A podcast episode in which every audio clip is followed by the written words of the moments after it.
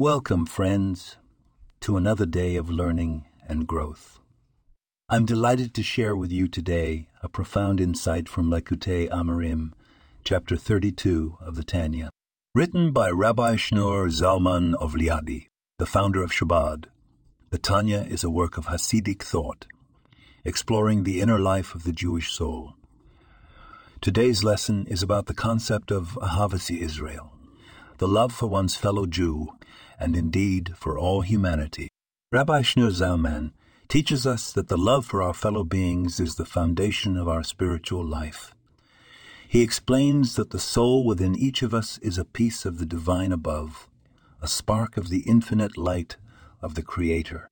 Therefore, when we love another, we are in essence loving the divine within them, bringing us closer to the infinite. In our daily lives, this teaches us to view each other not as separate individuals, but as interconnected parts of the divine whole.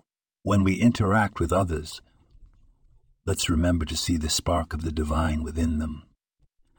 Treat them with respect, love, and kindness. Challenging situations can arise in life, but if we approach them with this perspective, we can turn conflicts into opportunities for spiritual growth.